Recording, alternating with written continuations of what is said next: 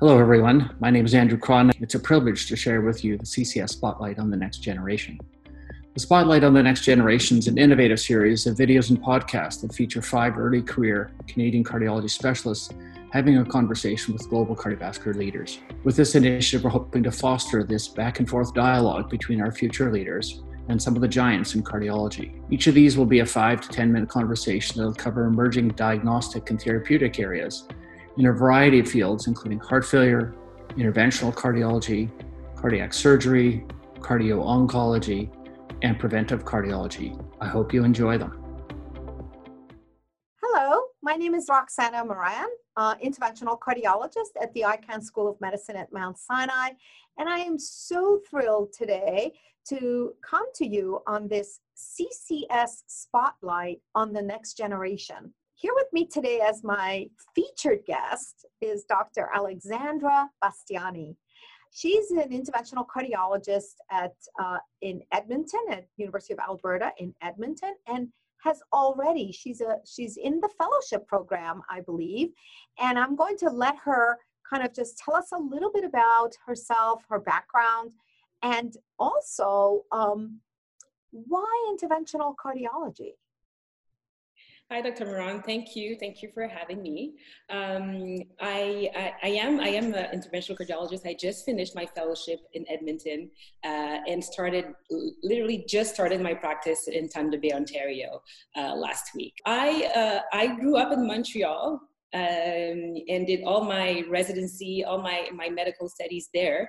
And after my cardiology residency, I decided to fly to the other end of Canada and uh, do my fellowship in interventional cardiology there, which was great. It was a beautiful experience. For two years, I was there. Um, and to answer your question, why interventional cardiology? I always, I was always my goal was always to do cardiology. I entered medical internal medicine and I knew I was going to do cardiology and I needed to do something with my 10 fingers. I for me it was very important and for me interventional cardiology was just the answer. Uh, I felt like I could change some I could I could change something in the in the in the courses or the how the patients were evolving. I also was very interested in, in um, prevention. So that allowed me, this specialty, this subspecialty allowed me to do all of that. Um, so, so yeah, that's. No, it's fantastic. And, you know, um, uh, you bring so much. I've looked over at your CV already, so active, so early in your career. Um, a lot of your interest seems to be sort of around STEMI, um, am I right? Uh, so what about what about that work? Tell me a little bit about what you're hoping to accomplish in the next years, in both in your private practice but also academically. So um, I, I did a lot of, of uh, research around uh, around STEMI anticoagulation as well. That was during my residency. Um, however, during my my fellowship, I uh, developed a, a, certain interest for women's health, and um, so I started researching a little bit. I'm actually writing a paper, which is probably going to be a Canadian initiative right now on INOCA. So this, I kind of grew into this part of medicine. Um, so, um, which is really interesting because I think uh, it's an area where we need a lot more, a lot more research. Um, it's an, it's, uh, it's, uh, underdiagnosed, underappreciated, and yet these women have really, really bad event rates, don't they? Absolutely. Yeah, and Yes, and there's so much gender bias. Um, uh, just the way that women are treated when they get in the hospital, especially when when they when they get um, uh, in the emergency with sometimes atypical symptoms, um, you can see there's a difference of, on how they're seen, how they're perceived, how their symptoms are perceived, and especially when they come to the cath lab and their coronaries are normal, and now, you know, nobody understands nobody's trying to understand either. Um, so i was I feel like these women are getting ignored poorly treated. What do you think yes exactly and you know the crazy lady syndrome she's having symptoms but her coronaries are normal. So i really i'm really trying to work um, to break those myths to break those barriers to um, you know offer a better treatment to these women.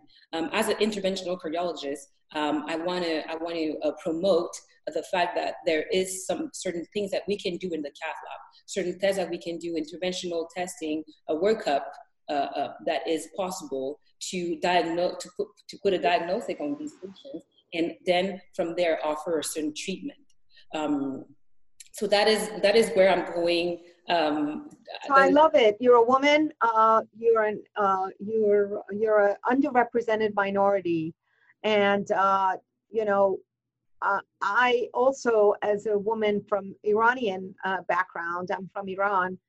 I always felt like there was this sort of um, hands off. I mean, but but for you, I want to know. Um, how do you think i mean so much has changed but yet so much hasn't right in in medicine um, why do you think we have such underrepresentation of african american or black women in medicine and what can we do what do you think we needs to be done to change this narrative because look at you amazing talent and uh, thank goodness you were you were um, attracted to interventional cardiology but there's very few uh, uh, intervention uh, black women in interventional cardiology. So tell me about um, what you think are the issues still lingering issues what you went through and how we can make a change. That is a really good question. Thank you for for for asking me that. Um, i think i believe that uh, the one of the reasons why uh, I think there's an underrepresentation, not a lot of women, not a lot of, of black uh, uh, um, doctors in uh, interventional cardiology or even in cardiology, I think that there's already there, there's not a lot of doctors from that background. So growing up and a lack know, of mentorship, lack of mentorship, you think? Exactly. Right. So I think that not seeing yourself in yeah. that kind of, of of, um, of practice, you know, um, can also act on the choices that you're going to do, you're going to make. Um, so I had, I was very lucky to have a lot of mentors, not necessarily from a, a, a black mentors. I had a few, but you know, I was lucky that um, I had mentors who pushed me and who were there for me. Independently of where I was from, Montreal is a very diverse city, so that helped a lot.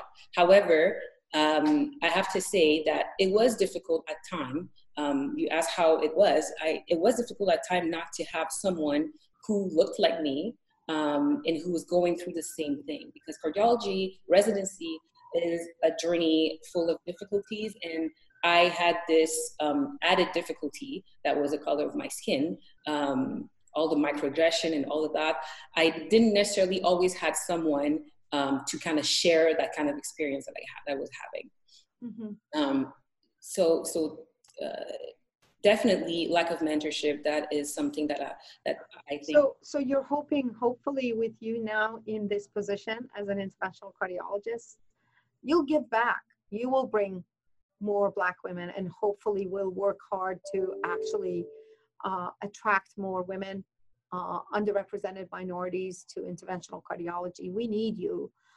I think you have the future is so bright with someone like you and um, you know sort of leading the way. Uh, you're just starting your practice.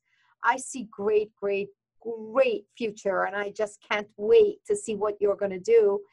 And especially um, given that your area of research is incredibly interesting your uh, commitment is very real, is very palpable. So I invite you to uh, apply to the Escalator Award at Women as One. We would love to have and be able to help escalate you to the level you where you belong, mm. actually, and that you should feel uh, uh, very, very much wanted and and understand that your incredible zeal for doing the right thing for women, whether it's your colleagues as well as your patients, is really highly commended and you're amazing. So I congratulate you and I'm it's just been such a thrill. We're going to read about you everywhere. So um, uh, let's connect. Let's make sure we write some papers together and uh, congratulations and oh Canada, oh Canada, they always have the best. And so here you are you know you can always come to the US, but maybe I'll come to you. Depending on the elections. Anyway, thank you so much. It's been a fantastic conversation. Yes. Congratulations on everything you're doing. Thank you so much.